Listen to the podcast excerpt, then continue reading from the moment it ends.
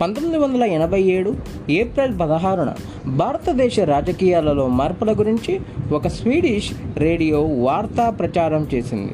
భారత ప్రభుత్వం బోఫోర్స్ గనులు కొనుగోలు చేసిందని ఆ కొనుగోళ్ళలో రాజకీయ నాయకులు రక్షణ శాఖ అధికారులు భారీ ఎత్తున ముడుపులు అందాయని వచ్చిన ఆరోపణని ఆ రేడియో వార్త పేర్కొంది.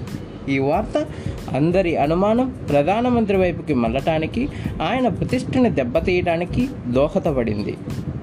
రాజీవ్ గాంధీ చేసిన తప్పుల్లో ఆయన్ని బాగా గుర్తుంచుకునేలా చేసేది బోఫోర్స్ కుంభకోణం. ముస్లింలు కాంగ్రెస్ పార్టీకి దూరమైపోతున్నారన్న బెంగతో ఆ సమస్యకి పరిష్కారంగా రాజీవ్ గాంధీ ఒక సుప్రీంకోర్టు తీర్పుని ఉపయోగించుకున్నారు. విడాకులు తీసుకున్న ముస్లిం మహిళలకు ఉన్న భద్రత పెంచుతూ సుప్రీంకోర్టు ఇచ్చిన తీర్పుని రాజీవ్ గాంధీ చట్టబద్ధంగా తిరస్కరించారు. ఈ చర్యతో ఇస్లామిక్ మత పెద్దలంతా కాంగ్రెస్ పార్టీ పట్ల సానుకూలంగా స్పందించారు.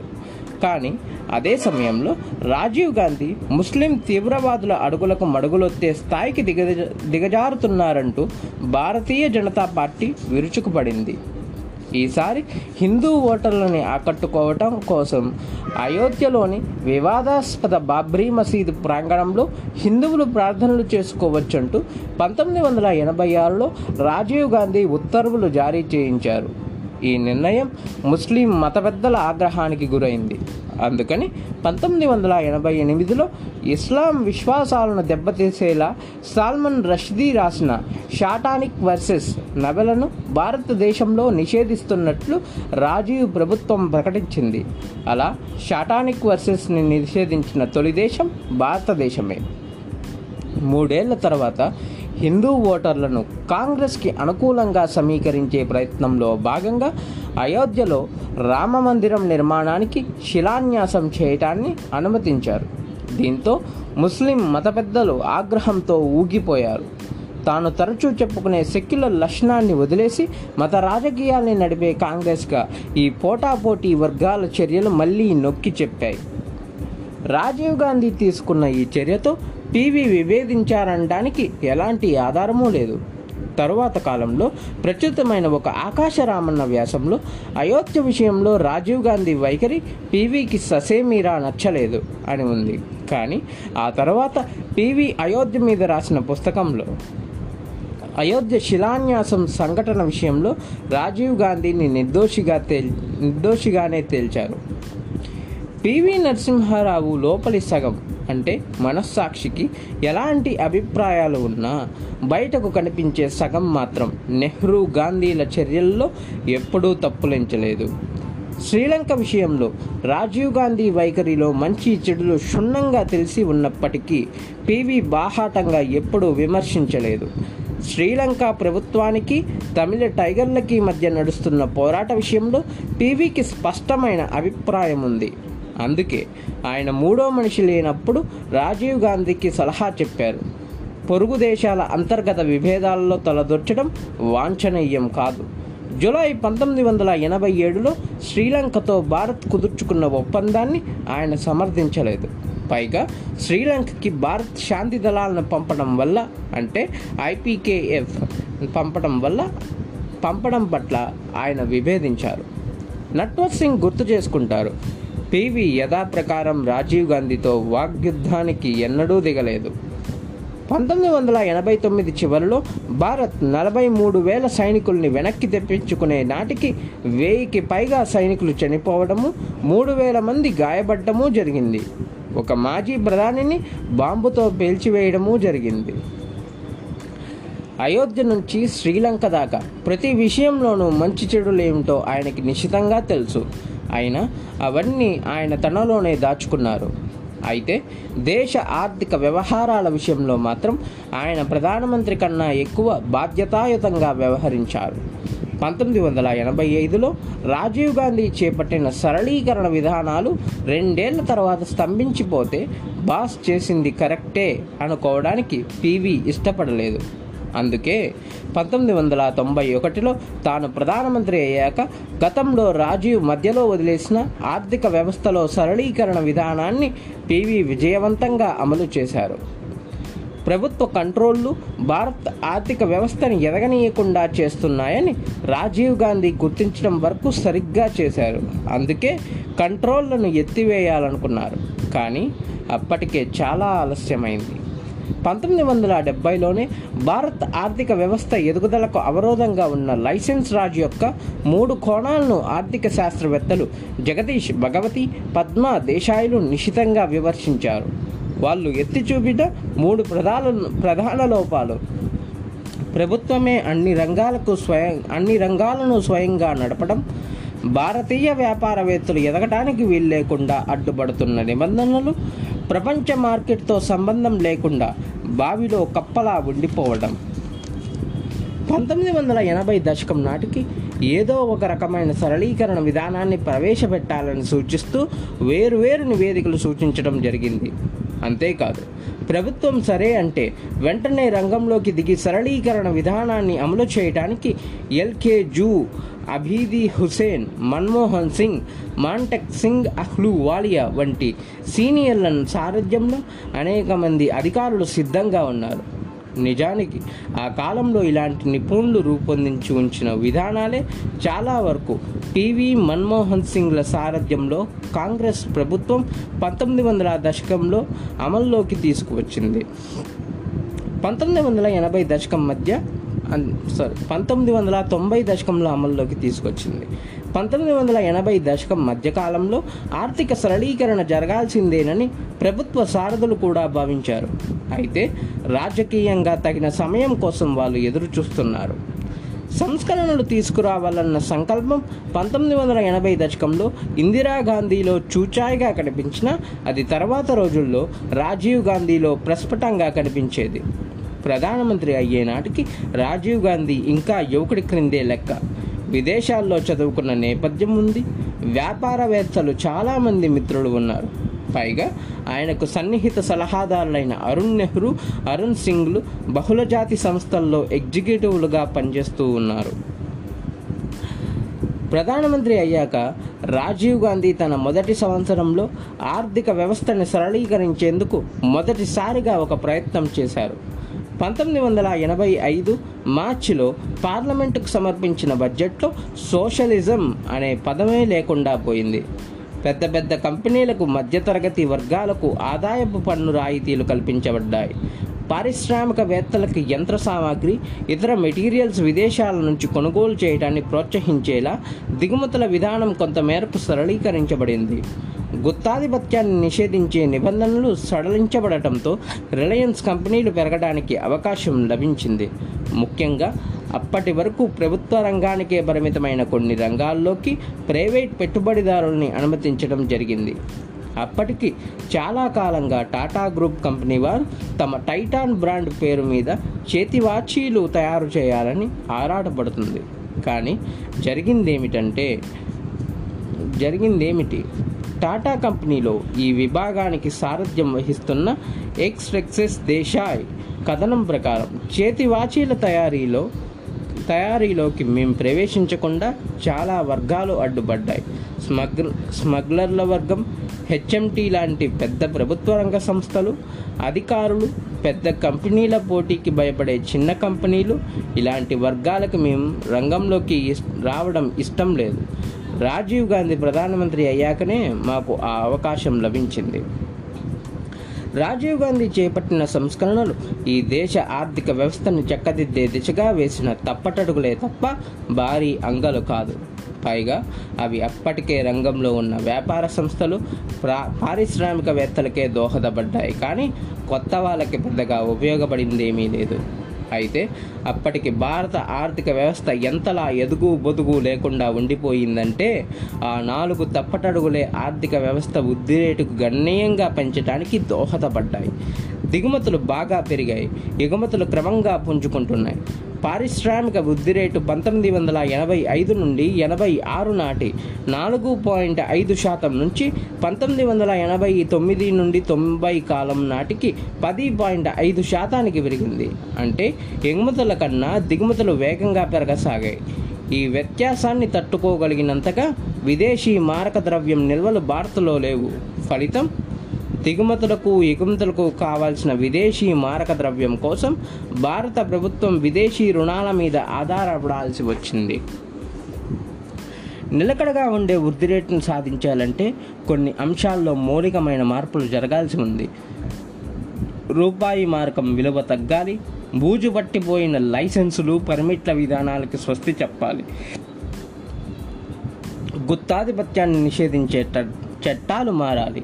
ఇంతకాలం ఇలాంటి చర్యల్ని తీవ్రంగా వ్యతిరేకిస్తూ వస్తున్న స్వార్థ శక్తులు ఎంత బలంగా ఉన్నాయంటే వాటిని రాజీవ్ గాంధీ కూడా అధిగమించలేకపోయారు. రాజకీయ శాస్త్రవేత్త అతుల్ కోహ్లీ మాటల్లో చెప్పాలంటే ప్రభుత్వ కంట్రోలలో ఆర్థిక వ్యవస్థ బంధించబడి ఉండడం వల్ల లాభపడుతున్న వ్యాపారవేత్తలు ప్రభుత్వ ప్రైవేట్ రంగ సంస్థల మధ్య ఒక పోటీ తీసుకురావడం ద్వారా ఆర్థిక వ్యవస్థని బలోపేతం చేయాలని రాజీవ్ గాంధీ తీసుకుంటున్న చర్యల్ని నీరుగార్చే ప్రయత్నాలు చేశారు. వీళ్ళకి తోడు ఈ ప్రయత్నాలన్నీ పెట్టుబడిదారీ వ్యవస్థ ప్రోత్సహించే చర్యలుగా అభివర్ణిస్తూ వామపక్షాలు భావస్వరూప్యం గల ఇతర పార్టీలు కూడా వ్యతిరేకించాయి. విచిత్రం ఏమిటంటే మహా విశృంఖలంగా అడ్డుపడ్డ ప్రత్యర్థులు కాంగ్రెస్ పార్టీలో వాళ్ళే. ఆర్థిక సంస్కరణల విషయంలో ఈ శక్తులు తమ నాయకుడిని ఎలా నిరోధించగలిగాయో తెలియాలంటే ఈ ఒక్క ఉదాహరణ చాలు. ప్రధానమంత్రి కాగానే రాజీవ్ గాంధీ పంతొమ్మిది వందల ఎనభై ఐదు డిసెంబర్లో బొంబాయిలో జరగనున్న కాంగ్రెస్ పార్టీ ప్లీనరీలో తన ఆర్థిక సంస్కరణల వ్యూహాన్ని ఆవిష్కరించాలనుకున్నారు. ఇదే విషయాన్ని ఆయన ప్లీనరీకి ముందుగా జరిగే కాంగ్రెస్ వర్కింగ్ కమిటీలో ప్రవేశపెట్టారు. ఈ కమిటీ ఆమోదించిన విధానాలనే ప్లీనరీలో ప్రవేశపెట్టడం ఆనవాయితీ. కానీ ఆర్థిక వ్యవస్థని బాగా మెరుగుపరిచేలా ప్రతిపాదించిన ఈ సంస్కరణల ప్రతిపాదనకి కాంగ్రెస్ వర్కింగ్ కమిటీలో చుక్కెదురైంది. అంతే ఈ సంస్కరణలని ప్లీనరీలో తీసుకువెళ్ళి పార్టీ విధానంగా ముద్ర వేయించాలన్న రాజీవ్ గాంధీ ప్రయత్నం వర్కింగ్ కమిటీ స్థాయిలోనే బెడిసికొట్టింది.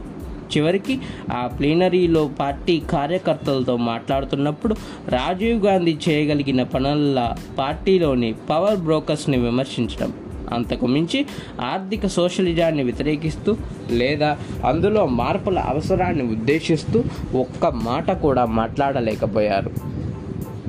ఈ ఆర్థిక సంస్కరణలను ప్రవేశపెట్టలేని అశక్త అశక్తకు అశక్తతకు తోడు దైనందిన రాజకీయాల్లో నైపుణ్యం కొరత ఆయన్ని మరింత బలహీనుని చేసింది. ఇందిరా హత్యానంతరం జరిగిన పార్లమెంటు ఎన్నికలలో చరిత్రాత్మకమైన మెజారిటీతో అధికారంలోకి వచ్చారు.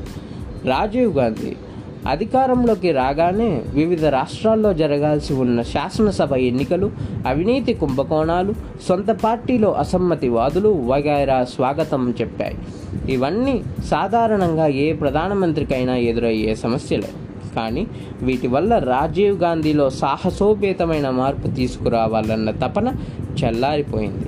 ఈ పంతొమ్మిది వందల ఎనభై ఏడు తర్వాత బోఫస్ కుంభకోణంలో వెల్లువెత్తిన అవినీతి ఆరోపణలతో రాజీవ్ గాంధీ మీద ఈ ప్రభావం ఇంకా పెరిగింది.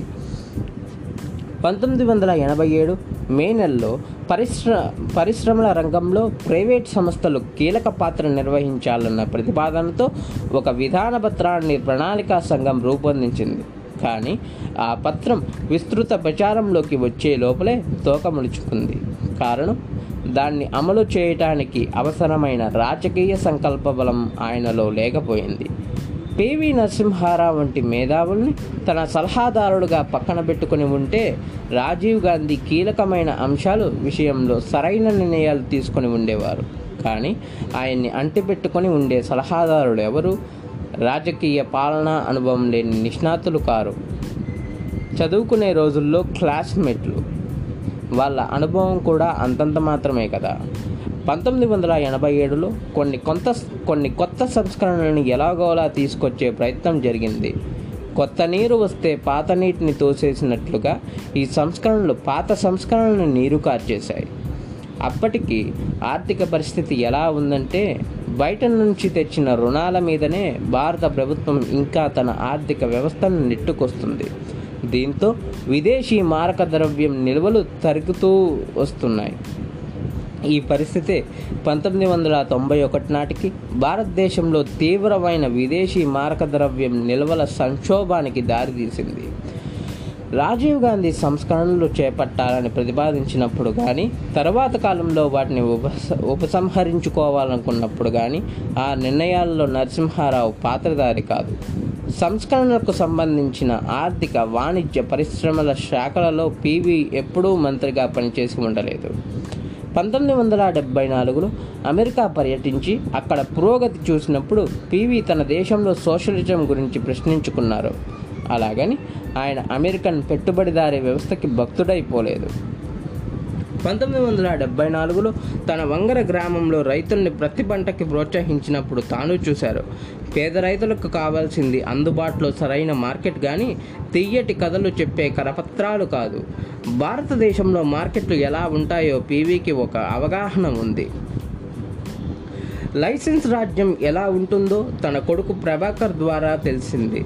నరసింహారావుకున్న పరిజ్ఞానం.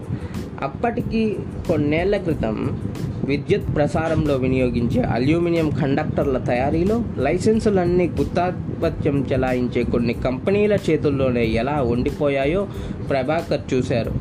ఒక లైసెన్స్ ఉన్న కంపెనీయే మరొక బోగస్ పేరు మీద ఇంకో లైసెన్స్ తీసుకుంటుంది. ఆ లైసెన్స్ వాడదు. ఇలా ఎన్ని లైసెన్సులు తీసుకుంటారంటే ఆ రంగంలో లైసెన్సుల కోట అయిపోయేదాకా పెద్ద కంపెనీలన్నీ ఇలాగే చేసి గుత్తాధిపత్యం చెలాయిస్తూ ఉంటాయి. అలా అలాంటి ఉత్పత్తుల తయారీని తమ చెప్పు చేతల్లో పెట్టుకొని మార్కెట్లోకి ఉత్పత్తుల సరఫరాని తగ్గిస్తారు. దాంతో ధరలు పెరుగుతాయి లేదా పెంచుతాయి. ఇలా కొన్ని కంపెనీలు బోగస్ పేర్లతో లైసెన్సులని తీసుకొని కృత్రిమంగా ఖోటా ముగింపచేసి లాభాలు దండుకుంటున్నాయి.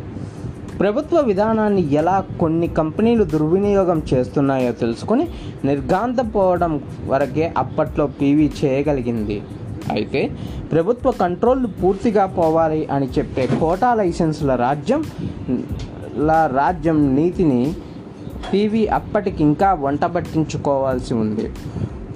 ఆ రోజుల్లో పీవీతో ముఖాముఖి మాట్లాడుతూ ఉన్న కాంగ్రెస్ నాయకుడు జయరాం రమేష్ తన దృష్టిలో అప్పటి పీవీ ఎలా కనిపించేవారో చెబుతారు. పరమ విధేయతకి మహాజాప్యానికి యథాతథ స్థితికి స్థితిని పాటించటానికి గొప్ప ప్రతీక. పంతొమ్మిది వందల ఎనభై దశకంలో లండన్ వెళ్ళినప్పుడు నరసింహారావు జెనీవాలో సౌత్ కమిషన్కి సెక్రటరీ జనరల్గా ఉన్న డాక్టర్ మన్మోహన్ సింగ్ని కలవాలనుకున్నారు. ఆ కబురు తెలిసి మన్మోహన్ సింగ్ లండన్ వచ్చి పీవీని కలిశారు. మూడు దశాబ్దాల తర్వాత ఇప్పుడు మన్మోహన్ సింగ్ గుర్తు చేసుకుంటున్నారు. అప్పటికి ఆయన గత పాలనా అనుభవాన్ని బట్టి చూస్తే ఆయన సరళీకరణ విధానాలను స్వాగతించే మనిషిగా నాకు ఏమాత్రం అనిపించలేదు. మన్మోహన్ అలా ఒక లోతైన అంశాన్ని చెప్పారు. అది వాస్తవం. పంతొమ్మిది వందల ఎనభై దశకం ద్వితీయార్థంలో నరసింహారావు ఆర్థిక సంస్కర్త గారు పంతొమ్మిది వందల తొంభైలో కాంగ్రెస్ పార్టీ ప్రతిపక్షంలో ఉన్నప్పుడు అప్పటి వాణిజ్య శాఖ మంత్రి డాక్టర్ సుబ్రహ్మణ్యన్ స్వామికి పీవీ ఒక లెటర్ రాశారు. మన దేశంలో ఎలక్ట్రోనైటిక్ మ్యాంగనీస్ లోహాన్ని ఓపెన్ జనరల్ లైసెన్స్ క్రింద విరివిగా దేశ విదేశాల నుండి దిగుమతి చేయడానికి ప్రభుత్వం అనుమతిస్తుంది. ఇందువల్ల ఈ లోహాన్ని స్వదేశంలో ఉత్పత్తి చేస్తున్న పారిశ్రామిక సంస్థలు దెబ్బతింటున్నాయి. ఈ సంస్థల వృద్ధికి భద్రత కల్పించడం ప్రభుత్వం బాధ్యత. విదేశాంగ విధానం మీద కూడా ఆయన కాలం చెల్లిన మన విదేశాంగ శాస్త్రాన్ని పక్కన పెట్టేయాలనుకున్నారు. కొత్త ఆలోచన విధానం సరళమైన భాషా వినియోగం జరగాల్సి ఉందని అనుకునేవారు. ఎటొచ్చి ఆర్థిక సంస్కరణల విషయంలో ఆయనకి ఇలాంటి మనోవికాసం కలిగింది మాత్రం పంతొమ్మిది వందల తొంభై ఒకటి జూన్లో భారతదేశం విదేశీ రుణభారంలో కురుకుపోయి ఉన్నప్పుడే. పంతొమ్మిది వందల ఎనభై ఏడు నాటికి దేశంలో రాజీవ్ గాంధీ ప్రభ తగ్గిపోతుంది. తనకు మంచి కాలం వస్తుందని పివి అనుకున్నారు. ప్రధానమంత్రి పార్టీ అధ్యక్షుడు అయిన నాయకుడి మంత్రివర్గంలోనే తానే నెంబర్ టూ అని అసాధారణమైన అనుభవశాలి కూడానని అనుకున్నారు పివి. ఆయనకి తొమ్మిదేళ్ళు మంత్రిగా రెండేళ్ళు ముఖ్యమంత్రిగా పనిచేసిన అనుభవం ఉంది. ఢిల్లీ దర్బార్లో అమెరికా పట్ల భారత విదేశాంగ విధానంలో వచ్చిన మార్పుల్ని విదేశాంగ శాఖ మంత్రిగా చూశారు. దేశీయాంగ శాఖ మంత్రిగా అయోధ్య కాశ్మీర్ పంజాబ్ శ్రీలంకల సమస్యల విషయంలో స్వయంగా తలదూర్చి మరీ అధ్యయనం చేయాల్సి వచ్చింది. ఆనవాయితీ ప్రకారం అంతగా ప్రాధాన్యం ఇవ్వబడని విద్య ఆరోగ్య శాఖలను తన సామర్థ్యంతో ఒక్క కుదుపు కుదిపారు. ఎక్కడెక్కడ ఆయనకి పూర్తిగా స్వాతంత్రం ఇవ్వబడిందో అక్కడల్లా తన ప్రతిభా పాఠవాలను ఆయన సమర్థంగా వినియోగిస్తూ వచ్చారు. పంజాబ్ శ్రీలంక వంటి విషయాల్లో తాను సంప్రదించబడలేదు కాబట్టి ఆయా విషయాల్లో ఆయన కూడా మిగతా వాళ్ళతో పాటు ఒక పాత్రధారిగా ఉండిపోయారు. బాహాటంగా రాజీవ్ గాంధీ పట్ల ఎన్నడూ తప్పులెన్నలేదు ఎక్కడెక్కడైతే తన మనసుకి తోచింది సరికాదేమో అనిపించిందో ఆర్థిక వ్యవస్థ వంటి అంశాలు అలాంటి అంశాల విషయంలో ఆయన ఎప్పుడూ తలదూర్చలేదు మరో మాటలో చెప్పాలంటే ఢిల్లీ దర్బార్లో ఆయన ఉండదగిన సామంతరాజు అనిపించుకున్నాడు. అందుకు ప్రధాన కారణం ఎప్పుడు ఎలాంటి చర్య తీసుకోవాలో ఎవరితో కుమ్మక్కవ్వాలో ఎప్పుడు నోటికి తాళం వేసి కూర్చోవాలో పివి బాగా వంట పట్టించుకున్నారు. అయితే ఈ రోజుల్లో ఎక్కడ వివాదాస్పదమవుతానో అన్న భయంతో ఆయన తన మనసులోని భావాలను బహిరంగంగా వ్యక్తం చేసేవారు కాదు. అలాంటి విషయాల్ని ఆ రోజుల్లో ఆయన కంప్యూటర్లో రాసుకునేవారు. నరసింహారావు మనసుల్లోనే నిక్షిప్తమై ఉండిపోయిన భావోద్వేగాల్ని తెలుసుకోవాలంటే ఇప్పటి వరకు వెలుగులోకి రాని ఆయన డిజిటల్ డైరీని చదవాల్సిందే. ఆ డిజిటల్ డైరీలోని కొన్ని ప్రధాన అంశాలు ఇలా ఉన్నాయి. చాలా కాలంగా ఈ సందిగ్ధ స్థితి నన్ను వెంటాడుతుంది. నన్ను అందరూ నెంబర్ టూ నాయకుడిగాను మేధావిగాను చూస్తున్నారు. కొన్నిసార్లు ప్రజలు నా పట్ల చాలా సహృదయంతో వ్యవహరిస్తున్నారు. మంచి నిర్ణయాలని నావేనని మంచి నిర్ణయాలన్నీ నావేనని చెడు నిర్ణయాలన్నీ అనుభవరాహిత్యంతో కొందరు ప్రయోక్తలు తీసుకున్నవని వాళ్ళు అనుకుంటున్నారు. అన్నిసార్లు ఇలాగే జరిగిందని అనలేను కానీ చాలాసార్లు అలానే జరిగింది. నా సలహా ప్రకారం తీసుకున్న నిర్ణయాలు సత్ఫలితాలనిచ్చాయి. నేను విభేదించిన నిర్ణయాలు దుష్ఫలితాలనిచ్చాయి. ఈ మాట నేను నిజాయితీగా చెప్పగలను. వివాదాస్పదం కాక కావటం ఇష్టం లేకే నేను ఈ విషయాల్ని బాహాటంగా చెప్పడం జరగలేదు. పంతొమ్మిది వందల ఎనభై ఏడులో రాష్ట్రపతి జైల్ సింగ్ పదవీ కాలం ముగియవచ్చింది అప్పటికి నరసింహారావులో తన స్థాయి మీద తనకు ఏర్పడిన నమ్మకం రాష్ట్రపతి కోసం ప్రయత్నాలు రాష్ట్రపతి పదవి కోసం ప్రయత్నాలు చేయించింది. అప్పటికి ఎన్నడూ ఏ పదవి కోసం అర్రులు చాచకుండా ఎదిగిన పివి ఇక్కడ మాత్రం అనూహ్యంగా తొందరపడ్డారు. ఉమ్మడి ఆంధ్రప్రదేశ్ రాష్ట్రానికి ముఖ్యమంత్రిగా పనిచేసిన కిరణ్ కుమార్ రెడ్డి గతాన్ని నెమరు వేసుకుంటూ అంటారు. ఆంధ్రప్రదేశ్ శాసనసభ్యులలో తన రాష్ట్రపతి అభ్యర్థిత్వానికి అనుకూలంగా ప్రచారం చేసి పెట్టమని పీవీ నన్ను కోరారు. పీవీ చేసిన ఈ ప్రయత్నాలేవీ ఫలించలేదు.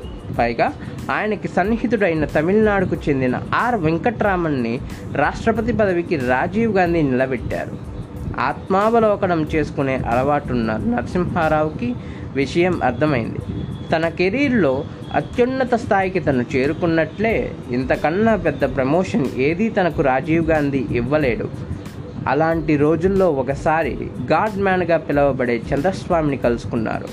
మార్గరెట్ థాచర్ వంటి వాళ్ళ రాజకీయ భవిష్యత్తుపై జోస్యం చెప్పగలిగిన వాడు చంద్రస్వామి. నరసింహారావు గారు మీరు ఈ దేశానికి ప్రధానమంత్రి అవుతారు. నా మాట నమ్మండి.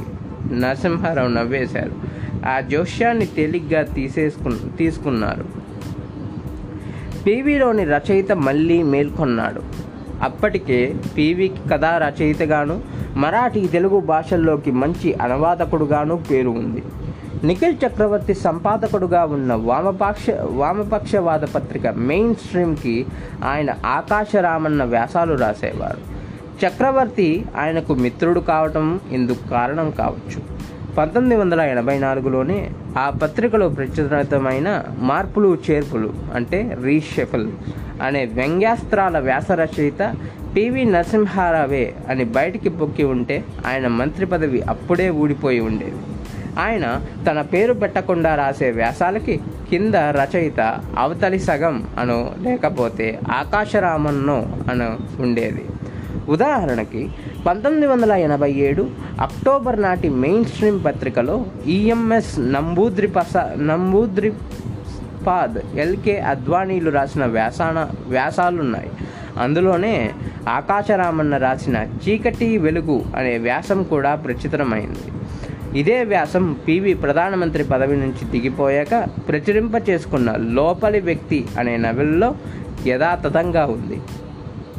మోతీలాల్ నెహ్రూ మార్గులోని తొమ్మిదో నెంబర్ ఇంట్లో ఒంటరిగా కూర్చుని పాత దేవానంద్ సినిమాలు చూడటం బిస్మిల్లా ఖాన్ షహానాయి సంగీతం క్యాసెట్లు వినడం హాబీగా చేసుకున్నారు పివి. ఎప్పుడైతే ప్రజా జీవితం తగ్గిపోయిందో సంగీత వ్యాపకం రచనా వ్యాసంగంలో మునిగిపోసాగారు నరసింహారావు. పంతొమ్మిది వందల ఎనభై ఎనిమిదిలో నరసింహారావు మళ్ళీ విదేశాంగ శాఖ మంత్రిగా నియమితులయ్యారు. ఎనిమిదేళ్ళ క్రితం ఆయనకు విధేయతగా బహుమానంగా ఇందిరాగాంధీ ఇచ్చిన పదవిని ఇప్పుడు రాజీవ్ గాంధీ ఆయనకు కంటి తుడుపుగా ఇచ్చారు. ఆ మంత్రిత్వ శాఖలో ఆయన గతంలో పనిచేసినప్పటికీ రాజీవ్ గాంధీ పాలన నాటికి కొంత మారింది. అమెరికా పట్ల ఇందిరాగాంధీ చూపించిన ఆసక్తి రాజీవ్ గాంధీ కాలంలో బాహాటంగా ప్రకటించబడింది. చరిత్రకారుడు శ్రీనాథ్ రాఘవన్ మాటల్లో చెప్పాలంటే అప్పటి వరకు అత్యంత అమెరికా అనుకూల ధోరణిని అవలంబించిన తొలి భారత్ ప్రధానమంత్రి రాజీవ్ గాంధీయే సోవియట్ యూనియన్లో మైకెల్ గోర్బేచవ్ గోర్బచేవ్ అధికారంలోకి వచ్చారు. ఆయన ప్రకటించిన పెరిస్త్రోయికా గ్లాస్నోస్త్ అనే సంస్కరణలు సోవియట్ యూనియన్ పట్ల భారత ప్రభుత్వ నేతల దృక్పథంలో మార్పు తీసుకువస్తున్నాయి. పైగా పంతొమ్మిది వందల అరవై రెండులో చైనాతో యుద్ధం జరగడం వల్ల తెగిపోయిన సంబంధాలను తిరిగి అతికే ప్రయత్నంలో భాగంగా రాజీవ్ గాంధీ పంతొమ్మిది వందల ఎనభై ఎనిమిదిలో చైనా దర్శించారు. చైనాలో అప్పటికే తన పదేళ్ళ పాలనలో గణనీయమైన పురోగతిని సాధించిన డెంగ్ జియావో పింగ్ని కలుసుకోవాలని నరసింహారావు చూస్తున్నారు. అలాంటి రోజుల్లో చైనా వెళ్ళిన రాజీవ్ గాంధీ తన బృందంలోని భారత విదేశాంగ శాఖ మంత్రిని కానీ విదేశాంగ శాఖ కార్యదర్శి కేపీఎస్ మీనన్ కానీ వెంట లేకుండా డెంగ్ని కలుసుకోవాలని నిర్ణయించుకోవడం నరసింహారావుకి చాలా బాధ కలిగించింది. తన నాయకుడి దృష్టిపథంలోంచి జారిపోతున్నానన్న సంకేతం మరోసారి పీవీకి అందింది. ఇది ఆయన మనసులో ఎంతగా నాటుకుపోయిందంటే ప్రధానమంత్రి అయ్యాక పంతొమ్మిది వందల తొంభై మూడులో ఇండో చైనా సంబంధాలని సంస్కరించే సందర్భంలో పంతొమ్మిది వందల ఎనభై ఎనిమిదిలో తాను చైనాలో రాజీవ్తో పాటు డెంగ్ని కలవకుండా కుట్ర చేసిన ఇంటెలిజెన్స్ అధికారిని ఆయన నిలదీసేటంతగా. పంతొమ్మిది వందల ఎనభై తొమ్మిదిలో ఆయన విదేశాంగ శాఖ మంత్రిగా సింగపూర్ వెళ్ళారు. ఆ పర్యటన గురించి నరసింహారావు మనవడు శ్రావణ్ ఇలా చెప్తాడు. తాతగారు సింగపూర్ నుంచి తిరిగి వచ్చాక నాకు సింగపూర్ గురించి చాలా చెప్పారు. అక్కడ సెంటోసాన్ అనే థీమ్ పార్క్ ఉందిరా. దాంట్లో లైట్ అండ్ సౌండ్ ప్రదర్శన నడుస్తుంటుంది. ఆ టెక్నాలజీ అద్భుతం. మనకి వినిపించే విషయానికి తగినట్లుగా రంగురంగుల లైట్లు ఆయా విశేషాల మీదకి ప్రస ప్రసరిస్తూ ఉంటాయి అసలు ఆ లైటింగ్ని ఈ వ్యాఖ్యానాన్ని ఎంత చక్కగా అతికినట్లు చూపిస్తారో ఇలాంటిదే మరో ప్రదర్శన ఉంది. దాన్ని సముద్ర తీరంలో రాత్రిపూట నిర్వహిస్తారు. ఇలా తాతగారు సింగపూర్లో టెక్నాలజీ వినియోగం ఎంత ముందుకెళ్ళిందో నన్ను దగ్గర కూర్చోబెట్టుకొని చెప్పారు. ఆ సింగపూర్ పర్యటనలోనే ఆయన భారతీయుల సంతతికి చెందిన ఒక వ్యాపారస్తునితో ఒక రోజు గడిపారు. అతని దగ్గర ల్యాప్టాప్ కంప్యూటర్లు కొనుక్కున్నారు. సింగపూర్లో ఈ పర్యటన ఆయన ప్రధానమంత్రి అయ్యాక తన వ్యాపారాభివృద్ధికి భారత్ మా భారత్ తూర్పు ఆసియా దేశాల వైపు దృష్టి సారించాలన్న విధాన రూపకల్పనకి దోహదపడింది. భారత్లోకి టెక్నాలజీ దిగుమతుల్ని ప్రోత్సహించడంలో ఎదురవుతున్న అవరోధాల అవరోధాల పట్ల ఆయనకున్న ఏవగింపు కూడా మరోసారి ఆయన సమ సమీక్షించుకోవడానికి అవకాశం కలిగించింది. సింగపూర్ నుంచి తిరిగి వచ్చేటప్పుడు ఢిల్లీ ఎయిర్పోర్ట్లో కస్టమ్స్ అధికారులు ఆయన తెచ్చుకున్న ల్యాప్టాప్లు ఇతర ఎలక్ట్రానిక్ పరికరాల మీద భారీగా సుంకం విధించటం ఆయన్ని బాగా చికాకు పరిచింది రుసరుసలాడుతూ విమానాశ్రయం నుంచి నేరుగా ఇంటికి వెళ్ళిపోయారు. రాజీవ్ గాంధీ తన్ని కొంచెం పక్కకు పెట్టాడు అని తెలుసుకున్నప్పటి నుంచి టీవీ పగలంతా తన ల్యాప్టాప్ మీద పనిచేసుకోవడానికి సాయంత్రం పూట మిత్రులతో కాలక్షేపం చేయడానికి అలవాటు పడిపోయారు. పంతొమ్మిది వందల డెబ్బై నాలుగులో ఆయన అమెరికాలోని విస్కాన్సిస్ విస్కాన్సిన్ విశ్వవిద్యాలయంలో కలుసుకున్న వేల్చేరు నారాయణరావు ఒకసారి భారత్ వచ్చారు. పీవీని కలుసుకున్నారు. ఆయన రా ఆ రాత్రి నన్ను భోజనానికి పిలిచారు. భోజనం అయ్యాక ఓ గంట సేపు నాతో గడిపారు. నేను అమెరికా విదేశాంగ శాఖ మంత్రి హెన్రీ కిసింజర్ గురించి అంతర్జాతీయంగా అప్పుడు నడుస్తున్న రాజకీయాల గురించి మాట్లాడుతూ ఉన్నాను. ఆయన వింటూ ఉన్నారు. నిజానికి అవన్నీ ఆయనకి తెలిసిన విషయాలే. అంతర్జాతీయంగా వస్తున్న మార్పుల గురించి ఆయన ఎప్పటికప్పుడు తెలుసుకుంటూనే ఉండేవారు. దేశంలో తొమ్మిదవ సార సార్వత్రిక ఎన్నికలు పంతొమ్మిది వందల ఎనభై తొమ్మిది నవంబర్లో జరిగాయి. రాజీవ్ గాంధీ పార్టీకి పంతొమ్మిది వందల ఎనభై నాలుగు ఎన్నికల్లో లభించిన భారీ మెజారిటీ అంతవరకు చరిత్రలో ఎవ్వరికీ లభించి ఉండలేదు. అయితే అంత మెజారిటీతో వచ్చిన అధికారాన్ని రాజీవ్ గాంధీ అర్థవంతంగా ఉపయోగించుకోలేకపోయారు. ఏవో సంస్కరణలు తీసుకురావాలని ఉబలాటపడ్డారు కానీ ఈ సంస్కరణల్ని అమలు చేసే విషయంలో పార్లమెంటులో కానీ పార్టీలో కానీ మీడియాలో కానీ మేధావి వర్గాల్లో కానీ ఎదురైన అవరోధాల్ని అభ్యంతరాల్ని అధిగమించడానికి అవసరమైన రాజకీయ నైపుణ్యం ఆయనలో కొరబడింది. పంతొమ్మిది వందల ఎనభై నాలుగు ఎన్నికల నాటి ప్రణాళికలో వాగ్దానం చేసిన సంస్కరణల విషయంలో కాంగ్రెస్ ప్రభుత్వం ఏ మేరకు ముందుకు వెళ్ళిందో పంతొమ్మిది వందల ఎనభై తొమ్మిది నాటి ఎన్నికల ప్రణాళిక చెబుతుంది.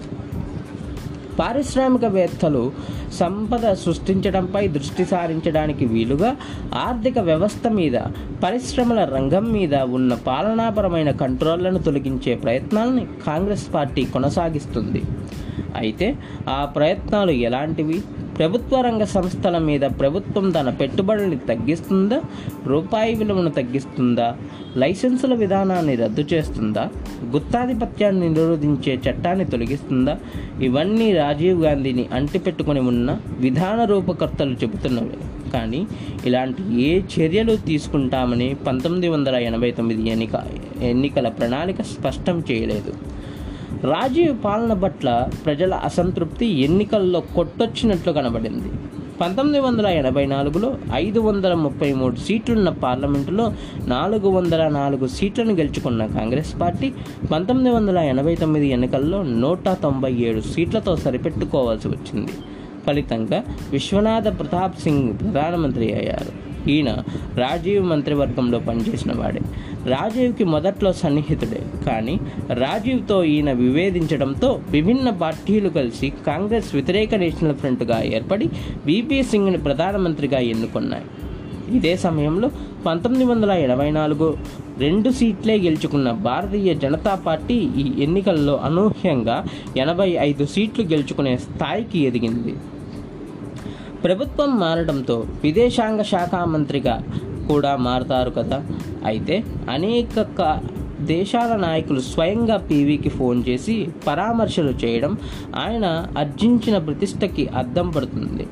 పంతొమ్మిది వందల ఎనభై తొమ్మిదిలో పార్లమెంట్ ఎన్నికలయ్యాక డిసెంబర్ ఆరున ఆస్ట్రేలియా విదేశాంగ శాఖ మంత్రి గ్యారెత్ ఇవాన్స్ క్యూసీ ఇలా రాశారు. ప్రియమైన రావు గారు మీరు ఈ పదవిని పదవిని కోల్పోవడం నా విషాదాన్ని వ్యక్తం చేస్తున్నాను. మిత్రుడు సహచరుడు రాజకీయ చదరంగంలో బాధితులు కావడం బాధ కలిగిస్తుంది. అయితే మీ నియోజకవర్గ ప్రజలు మిమ్మల్ని ఎన్నుకొని వివేకాన్ని ప్రదర్శించడం పట్ల నా అభినందనలు తెలియజేస్తున్నాను. మూడు వారాల తర్వాత America secretary of state James Baker కూడా పీవీకి లెటర్ రాశారు. సమస్యల్ని అర్థం చేసుకోవటంలో మీ అవగాహన శక్తిని వాటిని పరిష్కరించే దిశగా మీరు ప్రదర్శించిన దౌత్యనీతిని నేను హర్షించకుండా ఉండలేకపోతున్నాను. మీరు పార్లమెంట్లో ప్రతిపక్ష సభ్యునిగా బాధ్యత స్వీకరించాక మీ సేవల్ని భారతదేశానికి ప్రపంచానికి కూడా కొనసాగించాలని కోరుకుంటున్నాను. ఈ లేఖ పీవీ తన వ్యక్తిగత రికార్డులలో భద్రపరుచుకున్నారు. ఆయన బేకర్కి రాసిన జవాబులో తాను విదేశాంగ శాఖ మంత్రిగా ఉండగా బేకర్తో గడిపిన సందర్భాలను గుర్తు చేసుకుంటూ ధన్యవాదాలు తెలిపారు. తనకి రాజకీయ సంధ్యా సమయం ఆసన్నమైందని భావించిన నరసింహారావు రాజనీతిజ్ఞుడైన పెద్ద మనిషిగా వ్యవహరించడం ఆరంభించారు. పంతొమ్మిది వందల తొంభై డిసెంబర్ పన్నెండున ఆయన మహారాష్ట్ర ముఖ్యమంత్రి శరద్ పవార్కి బహిరంగ శుభాకాంక్షలు తెలియజేశారు. శరత్ కన్నా వయసులో పెద్దవాడిని కావడం వల్ల ఆయన గురించి నాకు అంతా తెలుసునని చెప్పలేను. ఆయనలోని మున్ముందుకి దూసుకుపోయే నాయకత్వ లక్షణాలు అందరికీ తెలిసినవే. ఘనకార్యాలని సాధించగల లక్షణాలు ఆయనలో కనిపిస్తు కనిపిస్తాయి.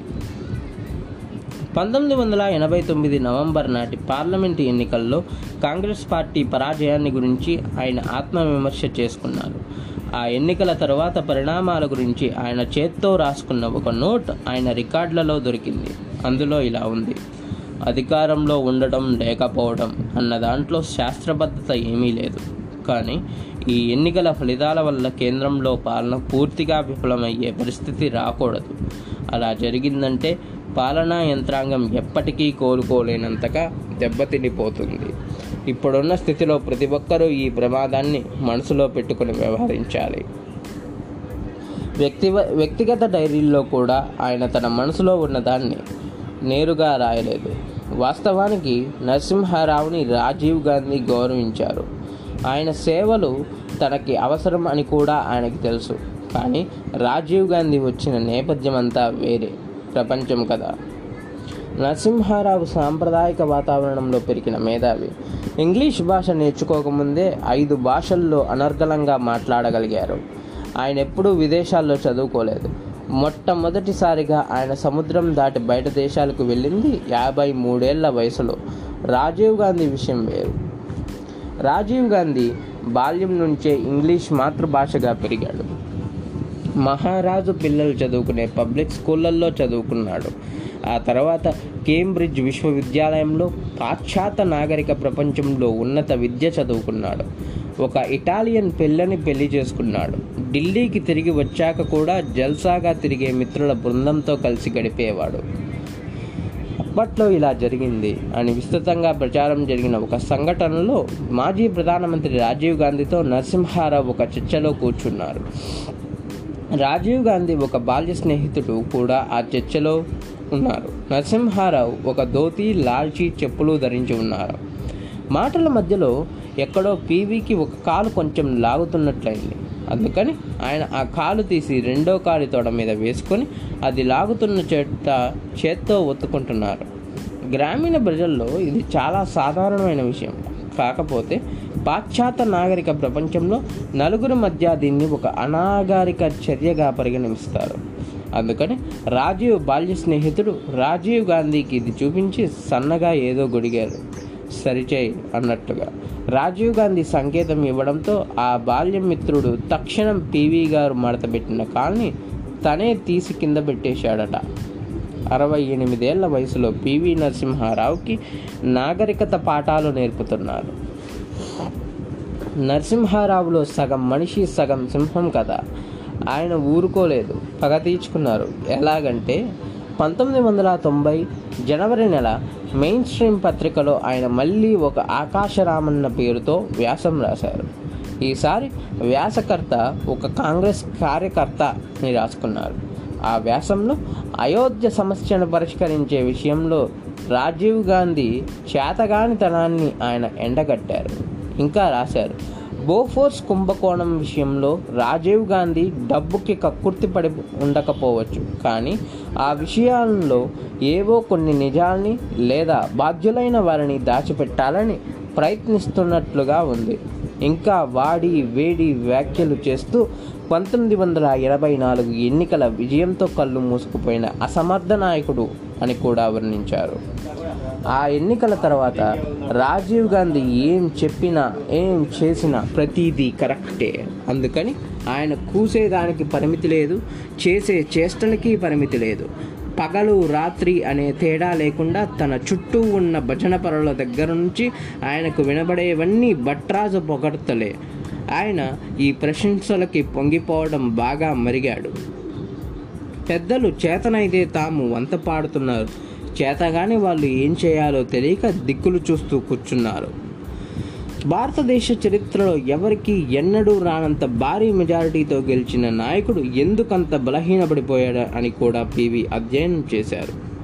రాబోయే రోజుల్లో ప్రధానమంత్రి కాబోయే నరసింహారావుకి కూడా వర్తించగల విశ్లేషణ అది. రాజీవ్ గాంధీ రాజకీయ పతనానికి కారణమైన మరో ముఖ్యమైన విషయం ఏమిటంటే విచిత్రమైన రాజకీయ అభద్రతా భావం. దాన్ని ఎవరు అంత చాకచక్యంగా ఆయన బుర్రలోకి చొప్పించి ఉంటారు? నిజానికి ఆయన ప్రధానమంత్రిగా పనిచేసిన ఈ ఐదేళ్ళలో ఎంతో వినయాన్ని ప్రదర్శిస్తూ తన స్థానాన్ని సుస్థిరం చేసుకొని ఉండకపోవచ్చు. అదే సమయంలో పార్టీలో తన ప్రత్యర్థులను చిరునవ్వుతో పలకరిస్తూనే తగినంత దూరంలో ఉంచాల్సింది. రాజీవ్ గాంధీ వైఖరిని తూర్పారబడుతూ ఈ వ్యాసం ప్రచురితమైన తరువాత పంతొమ్మిది వందల తొంభై జూన్లో ఎయిమ్స్లో పనిచేసే హృద్రోగ నిపుణుడు డాక్టర్ శ్రీనాథ్ రెడ్డికి సీనియర్ జర్నలిస్ట్ కళ్యాణి శంకర్ నుంచి ఒక ఫోన్ కాల్ వచ్చింది. శ్రీనాథ్ పీవీ గారికి గుండెల్లో నొప్పి వస్తుంది. మీరు వెంటనే రాగలరా? శ్రీనాథ్ రెడ్డికి పీవీ గారు బాగా తెలుసు. ఆయన తండ్రి కేవీ రఘునాథ్ రెడ్డి సోషలిస్ట్ భావాలున్న కాంగ్రెస్ నాయకుడు. అప్పట్లో త్రిపుర గవర్నర్గా కూడా ఉన్నారు. శ్రీనాథ్ రెడ్డి హుటాహుటిన మోతీలాల్ నెహ్రూ మార్గులోని నరసింహారావు గారింటికి వెళ్ళారు. కళ్యాణి శంకర్ దగ్గర నుండి పీవీ గారి గదిలోకి తీసుకువెళ్ళింది. నేను వెళ్ళేసరికి ఆయన ల్యాప్టాప్ మీద ఏదో టైప్ చేస్తుంటున్నారు. ఆకుపచ్చ లుంగి సగం చేతులు కద్దర చొక్కా ధరించి ఉన్నారు. గుర్తు చేసుకుంటున్నారు శ్రీనాథ్ రెడ్డి డాక్టర్ని చూడగానే టీవీ శ్రీనాథ్ నాకు ఛాతీలో నొప్పి వస్తుందయ్యా అన్నారు. నేను గ్రహించాను అది ఉండుండి వస్తున్న ఛాతీ నొప్పి. వెంటనే చికిత్స చేయకపోతే హార్ట్ అటాక్కి దారితీస్తుంది అంటారు శ్రీనాథ్ రెడ్డి. వెంటనే శ్రీనాథ్ తన కారులోనే పీవీ గారిని ఎయిమ్స్లోని హృద్రోగ చికిత్సా విభాగానికి తీసుకువెళ్ళి చేర్పించారు. మర్నాడు ఉదయం హృద్రోగ నిపుణుడు వచ్చి చూసేసరికి పీవీ మంచం మీద లేచి కూర్చొని భోజనం చేసే టేబుల్ మీద ల్యాప్టాప్ పెట్టుకొని టైప్ చేసుకుంటున్నారు. కొద్ది రోజుల్లోనే నరసింహారావు అమెరికాలోని హ్యూస్టన్ కరోనరీ బైపాస్ సర్జరీ కోసం బయలుదేరి వెళ్ళారు. తండ్రిని ఆ హాస్పిటల్లో చూసిన దృశ్యాన్ని గుర్తు చేసుకుంటూ పివి రాజేశ్వరరావు అంటారు. రికవరీ గదిలో ఆయనకి అన్ని వైపుల నుంచి రకరకాల కొట్టాలు పెట్టేశారు. అయినా ఆయన స్థిమితంగా న్యూయార్క్ టైమ్స్ చదువుకుంటున్నారు. డాక్టర్ ఆయన్ని ఏం చేస్తున్నారు? అని అడిగితే నాన్నగారు మీ పని మీరు చేయండి నా పని నేను చేసుకుంటాను అన్నారు. గుండె జబ్బు ఒకవైపు పార్టీలో రాజీవ్ గాంధీతో తలనొప్పి మరోవైపు. నరసింహారావుని నీ నలభై ఏళ్ళ ప్రజా జాబితం చరమాంకానికి వచ్చేసింది సుమ అని సంకేతం ఇచ్చాయి. సర్జరీ అయిపోయాక పంతొమ్మిది వందల తొంభై ద్వితీయార్థంలో ఆయన అమెరికా నుంచి భారత్కి తిరిగి వచ్చేశారు. రాగానే ఆయనకి కుర్తాలంలోని సిద్ధేశ్వర పీఠం నుంచి ఒక సందేశం వచ్చింది. అది ఆయన గుండె తలుపుల్ని తట్టింది. తమిళనాడులోని ఒక కుర్తాలం సిద్ధేశ్వరం పీఠం పంతొమ్మిది వందల ముప్పై ఆరులో స్థాపించబడింది. ఎనిమిదవ శతాబ్దం నాటి హిందూ ప్రవక్త ఆది శంకరాచార్య సాంప్రదాయంలో ఆయన ప్రబోధించిన హిందూ ధర్మాన్ని ప్రచారించ ప్రచారం చేయడం కోసం మౌనస్వామి అనే మహాజ్ఞాన్ స్థాపించిన పీఠం ఇది. గత కొన్ని దశాబ్దాలుగా పివి నరసింహారావు ఈ సన్యాస సన్యాస ఆశ్రమాన్ని తరచూ దర్శిస్తూ వస్తున్నారు. వచ్చినప్పుడల్లా పీఠాధిపతిని సేవించడం అక్కడ పేదలకు ఉచిత వైద్యం నిత్యాన్నదానం వంటి సేవల్లో పాల్గొనడం ఆయన మనసుకు ఇష్టమైన విషయాలు. మౌనస్వామి శివ సాయుధ్యం పొందాక పంతొమ్మిది వందల తొంభై చివరి నాటికి ఆ పీఠం యోగ్యత గల పీఠాధిపతి కోసం ఎదురు చూస్తుంది పివి నరసింహారావు ఆ పీఠానికి మహాభక్తుడు పైగా సంస్కృతం ఆంధ్రం ఆంగ్ల ఆంగ్లం వగైరా పలు భాషల్లో పండితుడు. అందుకని ఆ ఆశ్రమంలోని సన్యాసులంతా కలిసి పివి ఆ పీఠాధిపత్యాన్ని స్వీకరించడానికి అన్ని విధాలా యోగ్యుడు అని నిర్ణయించారు. కాకతాళీయంగా అదే సమయానికి లక్ష్మీకాంతమ్మ రాజకీయాలకు స్వస్తి చెప్పి సన్యాసం స్వీకరించి సాధ్విగా రూపాంతరం చెందింది. సిద్ధేశ్వరి పీఠం సన్యాసులంతా ముక్త కంఠంతో పీవి రాజకీయాలను లౌకిక జీవితాన్ని అన్ని రకాల ఐహిక సుఖాలని త్యజించి పీఠాధిపతిగా రావాల్సిందిగా కోరుతూ సందేశం పంపించారు.